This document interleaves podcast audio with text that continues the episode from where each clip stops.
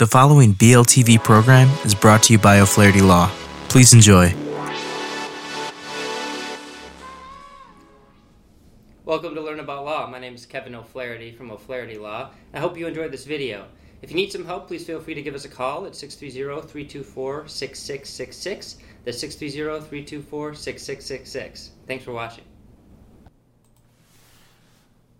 Hi, this is Andrew with Learn About Law, and in this video we'll discuss the show cause hearing after the divorce in Illinois.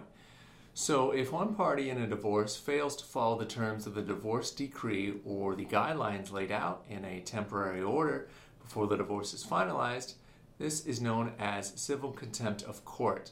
It often occurs when one divorced couple fails to follow their parenting agreement or when one person isn't paying alimony or child support.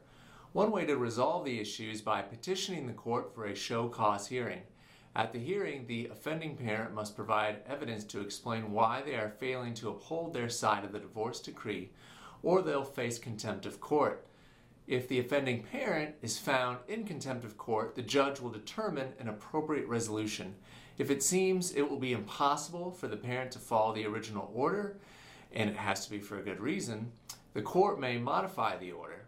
If the parent doesn't have a good reason for failing to follow the order, they may face fines, loss of parental rights, and jail time for repeated infractions.